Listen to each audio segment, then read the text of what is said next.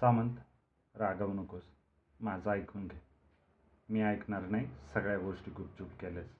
आता समजूत घालशील. मला आमच्याबद्दल काहीच म्हणायचं नाही. ज्या देवदारांना तू देव माणूस वगैरे मानतोस त्यांच्याशी असं वागायला नको होतंस. आम्ही कोण यायला देवदारांचा शब्द न शब्द मी पाळला. काय सांगतोस? त्यांनीच सल्ला दिला बरोबर चार महिन्यापूर्वी. मला काळजी होती किरणची. कारण बायकांनाच तो सगळा झमेला हवा असतो. तिला त्या मनाने लवकर पटलं. तिच्या आईचं मन तयार करायला जो काही वेळ मोडला तेवढाच. बाबासाहेबांचा प्रश्न नव्हता. बाबासाहेब म्हणजे? बाबा नाही दादा. माझा नेहमी घोटाळा होतो. तिचे वडील.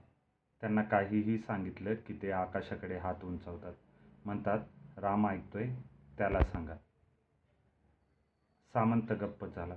हळूहळू शांत झाला. दुकानात कस्टमर्स कमी झाले तेव्हा तो पुन्हा जवळ आला म्हणाला चायला आम्ही भोटच. आमच्या लग्नात काही सगळे तसलाच पारंपरिक मूर्खपणा केला. हॉल मिळवण्यासाठी पेहनचोत एक आठवडा गेला मग पत्रिका प्रूफ तपासणं पाकिटं स्टॅम्प पत्ते याद्या ज्यांना विसरलो त्यांच्या शिव्या आहेर मानपान भटजी जेवणावळी. ऑल बोगस श्री जस्ट बिलो. अजून कर्ज फेडतोय. देवदारांकडूनच घेतले होते. लोक जेवले आणि विसरले. लोक दोन्ही विसरतात. जेवणावेळी घातल्या तरी आणि चुकवल्या तरी. देवदर म्हणाले आहारी जाऊ नका ताट राहा. लग्न हा वैयक्तिक सोहळा आहे. पै न पै वाचवा. जे तुमचेच आहेत त्यांचा गैरसमज व्हायचा नाही. जे जेवणापुरते जमतात त्यांना घाबरायचं नाही. संसार जेवढा सजवता येईल तेवढा सजवा. काय काय घेतलंस? फ्रीजपासून सगळ्या गोष्टी. हे सगळं मस्तच झालं. आता तुझ्या घरच्या मंडळींची प्रतिक्रिया सांग. मी सामंतकडे पाहिलं. माझ्या नजरेतून ते समजायचं ते तो समजला. आत्ताचं सांग असं नाही. जमेल तेव्हा सांग. असं म्हणत तो दुकानातल्या समोरच्या काउंटरवर गेला. सामंत खनपट्टीला बसला असता तरी मी काय सांगू शकणार होतो? काय म्हणजे किती? मी कोणत्याही मुलीशी लग्न करावं माझी मुळीच हरकत नाही. असं आई जाता येता ऐकवत होती. ते किती वरवरचं होतं ते सामंतला सांगणार. किरणचं सौंदर्य सौष्ठत्व बांधा पाहिल्यावर आपण हिच्या आसपास फिरकूही शकणार नाही. ह्याची जाणीव झाल्यावर मनोरमा वहिनीने बोलणं सोडलं हे सांगणार? आई तर गप्पच होती पण फक्त दोनच दिवस. बाळ अरविंद उघड उघड वैतागला होता. पार्टनरने खोली विकल्यापासून मी घरीच होतो. स्वयंपाकघरात झोपायला मी नकार दिल्याने त्याच्या सुखावर मी वज्राघात केला होता. खुश होता फक्त एक निरागस जीव रंजन. त्याच्याशी मनापासून खेळणारा खोटं खोटं बांधणारा गाणारा चिडवणारा गोष्टी सांगणारा काका त्याला जास्त वेळ मिळत होता. आमच्या दोघांचा रोजचा लोटपोटूचा खेळ पाहून आई एकदा म्हणाली तुझा मुलगा फार भाग्यवान असेल. कसं काय? तू त्याला फार चांगलं वाढवशील. अजून वेळ आहे. लग्न ठरलंच आहे. नंतर काय वेळ लागतो? मुख्य प्रश्न जागेचा आहे आई. तुझ्या बाबतीत सगळं नीट होईल. पटकन ब्लॉक घेशील कळणारही नाही. असं का म्हणतेस? ब्लॉक घेतल्यावर तुला कोण ह्या चाळीत ठेवतंय? आई गप्पच बसली तिचा चेहरा बदलला. का बोलत नाहीस? माझं आयुष्य हितच जायचं ह्या खोलगटात. तुम्ही राजाराणी मजेत राहा. ह्याचा अर्थ काय? माझं आणि मनोरमेचं आता ठीक जमलंय. तुमचं किती पटतंय ते मला माहीत आहे. अरे आता भांड्याला भांडं लागायचंच. फक्त ते किरणच्या बाबतीत जगावेगळं घडेल असं? हे बघ मी काही एवढा विचार केला नाही पुढचं पुढं बघू. पुढचं पुढं वगैरे काही नाही तुला यावं लागेल. मस्त घर लावून दे तुझ्या पद्धतीनं. मी आणि तुझ्या बायकोला? वेडा की काय? अरे तुझी बायको इतकी कर्तबगार स्मार्ट तिला माझी गरजही पडणार नाही. तू असं ठरवलं असलंस तर बोलणं खुंटलं. ठरवलं वगैरे काही नाही पण आता इथं कसं माझी ओळखीची सगळी माणसं जवळ आहेत.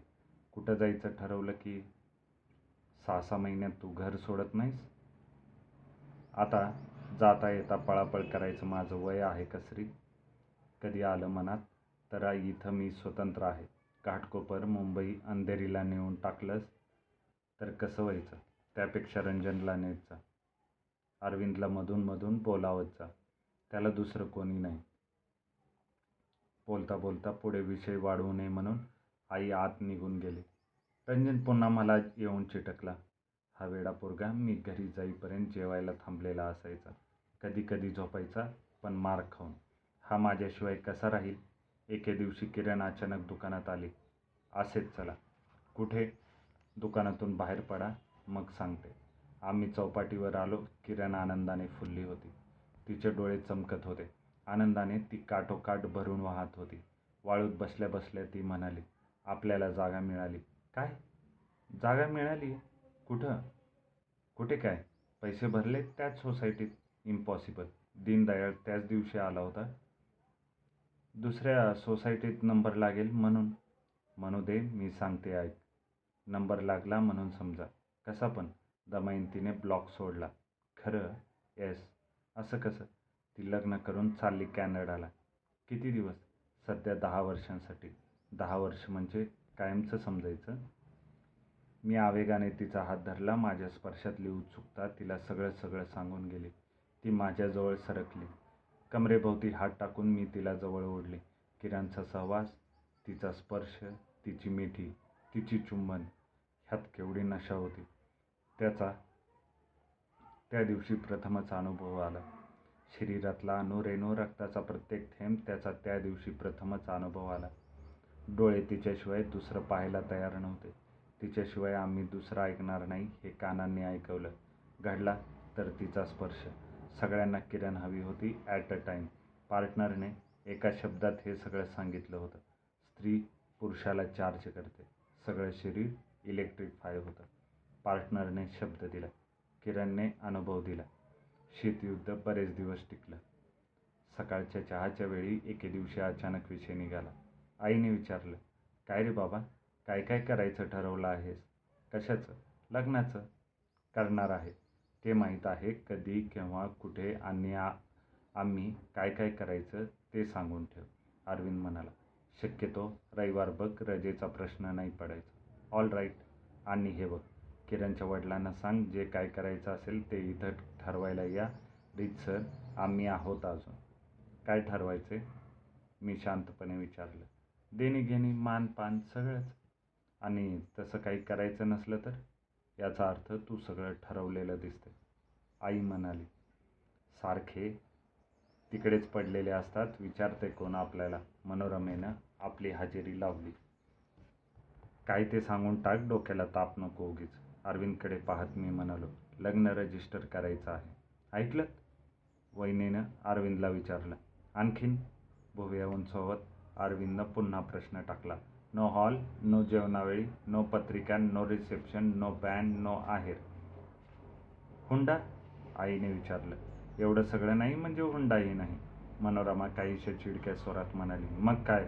किरणच्या घरी त्या योजनेचं नक्की जोरदार स्वागत झालं असणार. स्वागत कसले? तिथेच ती योजना तयार झाली. हा सारखा तिकडे ह्याचं पाणी त्यांनी बरोबर ओळखलं असणार अरविंद म्हणाला. पाठोपाठ आई म्हणाली जावई हो म्हणाला म्हणजे इतर गुंडाळायला सोपं. मीटिंग हा हा म्हणता बरकात झाली. पुढची बोलणी आमच्याच घरात फिसकटली. कामावर जाण्यापूर्वी आतल्या आत उकळत पण सावरलेल्या आवाजात अरविंदनं विचारलं जागेचं काय करणार आहेस? प्रश्न विचारला गेला. त्या क्षणी एक कल्पना सुचून मी म्हणालो घाबरून नकोस. तुझं बारमा हनीमून चालू दे. मी इथं राहणार नाही. घर करून घेता येत वाटतं. अरविंदची धाव इथपर्यंत जाणार होती. मी एकदम संतपणे म्हणालो किरणच्या वडिलांनी ब्लॉक दिला. आई लगेच आबोला सोडत म्हणाली हो का रे? कुठे? बोरिवलीला. केव्हा मिळणार? का मिळाला? आणखीन तीन महिने आहेत. किती पडले? हिशेब व्हायचा आहे. प्रथम बारा हजार भरायचे होते. ते किरणच्या वडिलांनी भरले. आई कौतुकाचा एकही शब्द न बोलता स्वयंपाकघराकडे वळली. मनोरमा अकारण अरविंदवर ओरडली थांबलात काय? नेहमीची गाडी चुकवायची आहे का? ब्लॉक ताब्यात आल्यावर लग्नाची नोटीस द्यायचं आम्ही ठरवलं होतं. त्याप्रमाणे दादांनी ब्लॉक ताब्यात आल्यावर प्रवेश कधी करायचा तो दिवस आणि मुहूर्त काढून दिला. दिलेल्या मुहूर्तावर आम्ही सगळ्यांनी ब्लॉकमध्ये प्रवेश केला. बरोबर आणलेल्या श्री गण गजाननाच्या मूर्तीची कलशाची दादांनी सागर पूजा केली. मंत्रपठण केले आम्ही सगळ्यांनी नमस्कार केला. पेढे वाटले. किरण सगळ्यांना उत्साहाने घर दाखवत होती. आई तुमचं काय आहे बाबा? असं मला म्हणत दरवाजाच्या कडीपासून प्रत्येक वस्तूची किंमत विचारत होती. तिला माझ्या ह्या वैभवाबद्दल भाग्याबद्दल मुळीच कौतुक नव्हतं. ते केवळ तिच्या चेहऱ्यावरून स्पष्ट कळत होतं. हे सगळं अरविंदचं व्हायला हवं होतं. मधून मधून ती त्या दोघांशीच बोलत होती. आमचं चाळीतलं दार फक्त झोपताना बंद राहत होतं. तरी आईला डिंगडॉंग बेल हवी होती. आणि दरवाजाला व्ह्यू फाइंडर हवा होता. तिने चौकशी करताच मी म्हणालो आई एका रकमेने पैसे भरले तर हा संपूर्ण ब्लॉक बत्तीस हजारांचा आहे. तेव्हा कडीचे किती खुंडीचे किती हे कसं सांगू? तरी तिने जाताना विचारलं मला सगळ्या वस्तूंच्या किमती कागदावर लिहून कळवशील का? ब्लॉक घ्यायचा आहे मी कसली घेते माझ्या मेलीजवळ आहेच काय? माझी हाऊस संपली तुझ्या वडिलांनी कधी विचारलं नाही? अरविंद मार्गाला लागला म्हणजे? आई मनात आणलं तर अरविंद आज ब्लॉग घेऊ शकतो. छे छे भलतंच. त्याच्या परिस्थितीची तुला कल्पना नाही. त्याला कोणी देणारही भेटणार नाही. ब्लॉग पाहिला आलेल्या जवळच्या जवळच्या म्हणतात त्या माणसांपैकी कुणीही फुललं नव्हतं. दादा मुक्त म्हणून बाकीचे विरक्त म्हणून. अपवाद फक्त किरणच्या आईचा. येत्या गुरुवारी तुम्ही दोघांनी रजा घ्यायला हवी का? रजिस्टरच्या ऑफिसात जायचं आहे. सह्य झाला आहे की दादांच्या तर्फे ताजमहलमध्ये पार्टी आहे. ताजमहलमध्ये?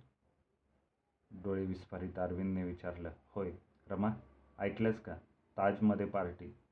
मनोरमा निर्विकारपणे म्हणाली त्यात नवल काय? बाकीचा केवढा खर्च त्यांनी वाचवला आहे किरण अगदी मोकळेपणाने बोलशील? असं का विचारता? माझ्यासाठी मन मारत असेल तेव्हा केव्हा केव्हा वाटतं. तुमची शपथ तसं मनात आणू नका. मग सांग. लग्नाच्या बाबतीत आपण सगळ्यांना धक्का दिलाच आहे पण तुझं काय? कशाबद्दल? तुम्ही तिघं आणि आम्ही साडेचार अशी साडेसात माणसं लग्नाला? दमयंती आठ झाली. आठ कशी? ती हाफ मॅडच. हाफ मॅड काय? मग ब्लॉक घेते काय? सोडते काय? म्हणूनच आपल्याला मिळाला ना? तिच्यामुळे नाही पार्टनर. तो हाफ मॅड येणार नाही. नाही का? मग साडेआठ होतील तो हाफ मॅड? की जेमा आता कसं ते जाऊ दे मला दुसरंच विचारायचं विचारा. मी एकाएकी गंभीर झालो सावकाश म्हणालो किरण आयुष्यात हे असले क्षण एकदाच येतात. ह्या सोहळ्याबद्दल आपण वर्षानुवर्ष स्वप्न पाहत असतो. एकदा एक क्षण निसटला की निसटला. माझ्यासाठी मन मारू नकोस. कशाबद्दल पण? अजून सांग तुला रिसेप्शन वगैरे हवा आहे का? वेळ गेलेली नाही. नंतर कायम हुरूहुरू. मी एकदा निर्णय दिला की दिला. मी त्यावर पुन्हा विचार करत नाही आणि हे माझं प्रत्येक बाबतीत घडतं. आवडलं आवडलं. नाही आवडलं नाही आवडलं. जोडलं जोडलं तोडलं म्हणजे तोडलं. मी हादरलो अस्वस्थ झालो. किरणचं लक्ष होतंच. काय झालं? चेहरा का उतरला? लपवणं आवडत नाही म्हणून सांगतो. तुझ्या तोडलं की तोडलं ह्या विधानाला घाबरलो ना मी. न बोलता किरणने पटकन माझ्या गालाचा मुका घेतला. आणखीन एक विचारायचं आहे. विचार. कोणतेही सोहळे नाही म्हणजे हनीमून पण नाही असं मी कधी म्हणालो. लग्नासाठी एक एक पैसा जमा हे मी देवदारांचं ऐकलेलं आहे पण तरीही हनीमूनसाठी हजार रुपये बाजूला आहेत. खरंच ऑफकोर्स माथेरान महाबळेश्वर म्हणशील तिथे. आणि वेडाबाई आपल्या खोलीचं दार लावलं की चार दिवस बाहेर दरवाजावर माथेरानची पाटी आहे की महाबळेश्वरची? हू केअर्स किरण मस्तपैकी लाजली. पण सांग ना असं वाटतं बोल की ज्या वास्तूत आपला संसार बहरणार आहे त्या वास्तूनेच आपलं पहिलं वहिलं मिलन पाहावं. केवळ ह्याच कामासाठी वापरल्या जाणाऱ्या एखाद्या हॉटेलात भाडोत्री पलंगावर किरणने माझ्या ओठांवर तिची बो बोटं ठेवली. रजिस्ट्रारच्या ऑफिसात दमयंती अरविंद मनोरमा आणि रंजन. दादा आणि किरणची आई. हे काय? आई कुठे? तिला बरं नाही. मनोरमेने मला एका बाजूला घेऊन सांगितलं त्यांना हे असलं सह्या वगैरे करून के लग्न केलेलं मान्य नाही. मग जेवायला? तिथंही येणार नाहीत त्या एवढ्या भारी हॉटेलात माझं गबाळं ध्यान कसलं नेता? असं म्हणाले. मी म्हणालो मी तिला घेऊन येतो. जाऊ नका त्या यायच्या नाहीत. तुम्ही त्यांना दिलेली सडीची साडीची घडी त्यांनी मलाच मोडायला दिली. ही पहा. माझं आता लक्ष गेलं. मनोरमा नऊवारी पातळात होती. आता ह्यातलं सामंतांना काय काय सांगणार? सामंत ग्रेटच एकाएकी त्याला माझ्याबद्दल इतकं का वाटायला लागलं? त्याने दुकानातल्या किरणला तिच्या घरी निरोप पाठवून बोलावून घेतलं. देवदारांनी नेहमीपेक्षा पंधरा मिनिटं दुकान आधी बंद केलं. शोकेसेस कपाट मागे सरकवण्यात आली. वस्तूंनी आपापल्या नेहमीची जागा सोडताच आपण ही निरनिराळ्या जागेत आलो आहोत असं वाटलं. मध्यभागी भारतीय बैठक करण्यात आली. सामंतसारखा मध्ये मध्ये म्हणत होता. तुम्ही लेको रात्री रीत सोडलीत म्हणून आम्ही सोडणार नाही. तुम्ही रिसेप्शन टाळा आम्ही तरीही पार्टी करणारच. किरण दुकानात आल्याबरोबर सामानने तिला गजरा दिला तिच्या गळ्यात मंगळसूत्र दिसताच देवदार आणि कंपनी डिस्पेन्सिंग केमिस्ट जे समजायचं ते समजले. टाळ्यांचा गजर झाला. मग माझी जाहीर चौकशी सगळे तुटून पडले. देवदार धावले. त्यांनी छोटं भाषण केलं. चाकोरी सोडण्याचं मी धाडस दाखवलं. त्याबद्दल माझं अभिनंदन केलं मी सगळी शांत झाली. सामान्य खाद्यपदार्थांचा दणका उडून दिला. काय खावं काय नको असं होऊन गेलं. मग सामंत काहीतरी बोलायला उभा राहिला. मित्रांनो आपल्यातल्या एका मित्राचं अखेरीस शेपूट तुटलं. आपण ब्रह्मचर्य असा रुबाब आता त्याला करता येणार नाही. आपल्याला एक समदुःखी मिळाला. आपण त्याचं अभिनंदन करू. टाळ्या. आपण अनौपचारिक रीतीने जमलो आहोत जरा गप्पा करू भाषण ठोकण्याचा हा प्रसंग नाही. कारण आपल्या ह्या मित्राला आता जन्मभर भाषणं ऐकायची आहेत. आज गप्पा गोष्टी करू. गोष्टी सांगायच्या पहिल्या रात्रीच्या. प्रत्येकाने आपला हनीमून कसा पार पडला हे सांगावं म्हणजे स्त्रीला नवीन टिप्स मिळतील. स्त्रीनेही शेवटी सांगावं हे शास्त्र आणखी पुढं गेलं आहे का हे आपल्याला समजेल. प्रारंभ जुने आणि जाणते श्री देवधर करतील. पुन्हा टाळ्या. देवधर खरंच सरसावले. मग आणखी टाळ. धीरगंभीरपणे देवधर म्हणाले कुणीतरी केव्हा तरी लग्नाच्या पहिल्या रात्रीचा किस्सा आपल्याला विचारावा असं खूप दिवस वाटत होतं. माझ्या आयुष्यात पहिली रात्र फार उशिरा उगवली. मावळली कधी हे मात्र समजलं नाही. असं मी म्हणणार नाही कारण रात्रभर आम्ही जागेच होतो. देवदरांनी ही तर पहिली टाळी घेतली. किरण किरणचं मला नजरेनंच विचारत होती. तुमची वेळ आली की तुम्ही काय सांगणार आहात? काय सांगणार? आम्ही सया केल्या. एकमेकांना हार घातले. मी घरच्या अंदाजाने तोंड करून आईला अभिवादन केले. आकाशाकडे पाहत बाबांचे आशीर्वाद मागितले. तिथून देवळात शेजारच्या पार्टनरच्या खोलीकडे बघत क्षण दोन क्षण थांबलो. त्याच्या सदिच्छा मागितल्या. तिथून घरी. आईच्या पायावर अक्षरशः डोकं टेकवलं. त्या क्षणी बाबांची तुफान आठवण झाली. स्पर्शात मला बाबांचा भास झाला. किरणकडे पाहत आई म्हणाली माझ्या मुलाला सांभाळ कुठल्या कुठे गेलात माझ्यापासून? असं का म्हणता? आपण सगळी तिकडेच राहणार आहोत किरण पटकन म्हणाले. छे मी कशी येते? का? माझं तंत्र सर निराळा आहे. झुरळाप्रमाणे आईने विषय झटकला. ती बाहेरच्या खोलीत गेली. पाठोपाठ मी पण गेलो. आईने पलंगाखालची ट्रंक ओढली. आणि गाठोडी उलटसुलट करीत एक पेटी काढली. त्या पेटीतून तिने चकाकणाऱ्या चार सोन्याच्या बांगड्या काढल्या. किरणसमोर धरत ती म्हणाली बघ होतात का माझ्यासमोर घाल किरणला त्या सैल झाल्या. आई म्हणाली अंदाजाने माप दिलं होतं एवढीशी आहेच चवळीच्या शेंगेसारखी हळूहळू भरशीलच मग होतील. आई मग माझ्याजवळ आली. तिने पाकिट पुढं केलं. हे तुला पाचशे आहेत. काहीतरी कर ह्याचा आणि मला दाखव. जरा वेळ गप्प बसून ती म्हणाली मी हे एवढं दिलं त्या दोघांना कळून देऊ नका. का? त्या त्यांना आवडणार नाही का? किरणने विचारलं. लगेच त्यांना सावरून घेत आई म्हणाली छे छे तसं मनातही आणू नकोस दोघं सरळ स्वभावाचे आहेत. अरविंद तर लग्न ठरल्यापासून विचारतोय स्त्रीला काय द्यायचं म्हणून? मी म्हणाले तू काय आणि मी काय सारखंच. मी देईन काय द्यायचं ते तुम्ही लग्नाला जा फक्त. स्त्री म्हणतोय तर घ्या रजा.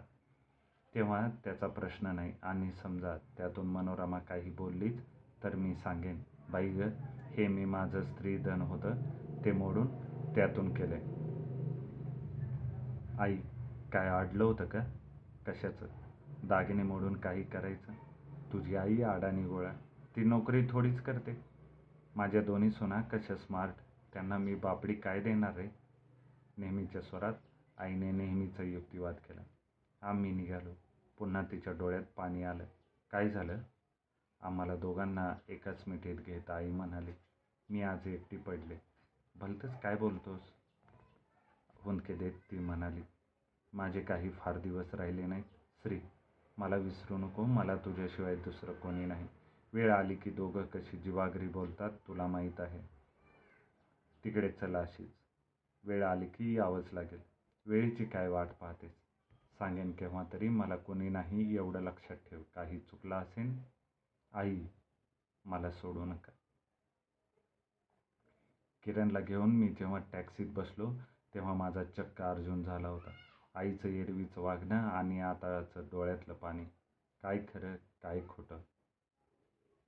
ताजसारख्या आलिशान हॉटेलात वेळ झपाझप संपावा ह्यात नवल काय? तिथलं वातावरण पाहिल्यावर एकच विचार मनात आला. दुनिया पैसे वालो की हे. झुकानेवाले तेच आहेत.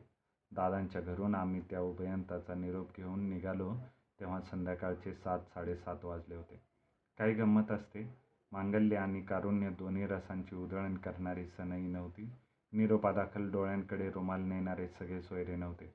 तरीही तो क्षण इतका प्रखर होता की टॅक्सीत बसण्यापूर्वी किरणने आईला कडकडून मिठी मारली. दोघी आस्वाद चिंब झाल्या. त्या प्रसंगातून किरणच्या स्थितप्रज्ञ वडिलांनी सुटका केली. त्यांनी आईला आत नेलं आणि मला केवळ नजरेनं खुणावलं. टॅक्सीत किरण रड रड रडत होती. काही काही वेदनांना सांत्वनाच्या शब्दांचा भारही पेलत नाही. नव्या घरात आम्ही दोघांनीच प्रवेश केला. मी म्हणालो किरण इथंच थांब. तिचा हात मी हातात घेतला. तिच्या डोळ्यात खोलवर पाहत मी म्हणालो आपण इथून सात पावलं चालू. आशीर्वाद द्यायला ही आपली नवी वास्तू आहे. पावलागणिक ती तथाच तू म्हणत राहील. तुझ्या दादांची साधना तुझ्या पाठीशी आहे. मरताना दिलेल्या बाबांचा आशीर्वाद मलाही सावरेल. मी आस्तिक आहे की नास्तिक ह्याचा मी शोध घेतलेला नाही. मी श्रद्धावंत मात्र जरूर आहे. सौंदर्य संगीत सुगंध साहित्य ह्या सर्वांसाठी मी बेभान होतो. पण माझी जमीन कधी सुटत नाही. मी माणूस आहे ह्याचा मला अभिमान वाटतो. मला परमेश्वर व्हायचं नाही. नवऱ्याला देव वगैरे मानणाऱ्यापैकी तू आहेस की नाही हे मला परिचय होऊन ही विचारलं नाही. तशी नसलीस तर उत्तमच पण असलीस तरी इतकंच सांगेन की मला देव मानायचा प्रयत्न केलास तर तो माझ्यावर खूप मोठा अन्याय होईल. मला माणूसच मान म्हणजे कळत न कळत होणारे अपराध क्षम्य ठरतील. कुणाचंही मन न दुखावणं हीच मी देवपूजा मानतो. जीवा जीव असे तो मी तुला सांभाळीन. आता सांभाळीन हा शब्द चुकीचा आहे. त्यात अहंकार डोकावतो. तेव्हा इतकंच सांगेन की आपल्या घरात ह्या संसारात चिंतेत तू असताना मी मजेत आहे असं कधी घडणार नाही. आणि शेवटचं सांगायचं म्हणजे मला पत्नी हवीच होती मात्र पत्नी झाल्यावर तुझ्यातली प्रेयसी सांभाळ. मला सखी हवी आहे. होशील? ऐकता ऐकता किरणच्या डोळ्यात पाणी आलं. तिने मला दारातच कडकडून मिठी मारली. चुंबनांचा वर्षाव केला. तिच्या भरून आलेल्या पापण्यांवर मी पापणी इतका हलका होत ओठ टेकले. अश्रूंना चव असते हे मला प्रथम समजले.